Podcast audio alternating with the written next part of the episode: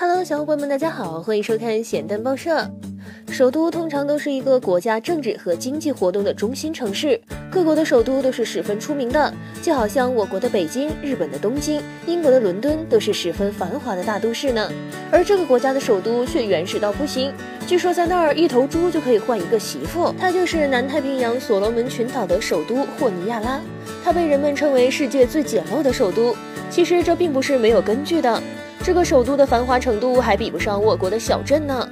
霍尼亚拉还是全球唯一一个文盲占人口百分之四十九的首都城市，市内根本找不到任何一座高楼大厦，就连柏油马路在这座城市也只有一百公里的路段。在这里生活的居民都住着简单的小木屋。霍尼亚拉的经济以农业为主，他们还有一个非常奇葩的传统，一直延续至今，那就是猪越多就意味着你会拥有越多的老婆。因为和我国一夫一妻制不同，当地实行一夫多妻制，所以这并不犯法。而沿海城市最好的食物当然都是海鲜啦，霍尼亚拉也不例外。在那儿最好的东西就是各式各样的海鱼啦，物美价廉。或许小伙伴们会因为所罗门群岛有着这样一个简陋的首都，就认为其他城市也这样索然无味吧？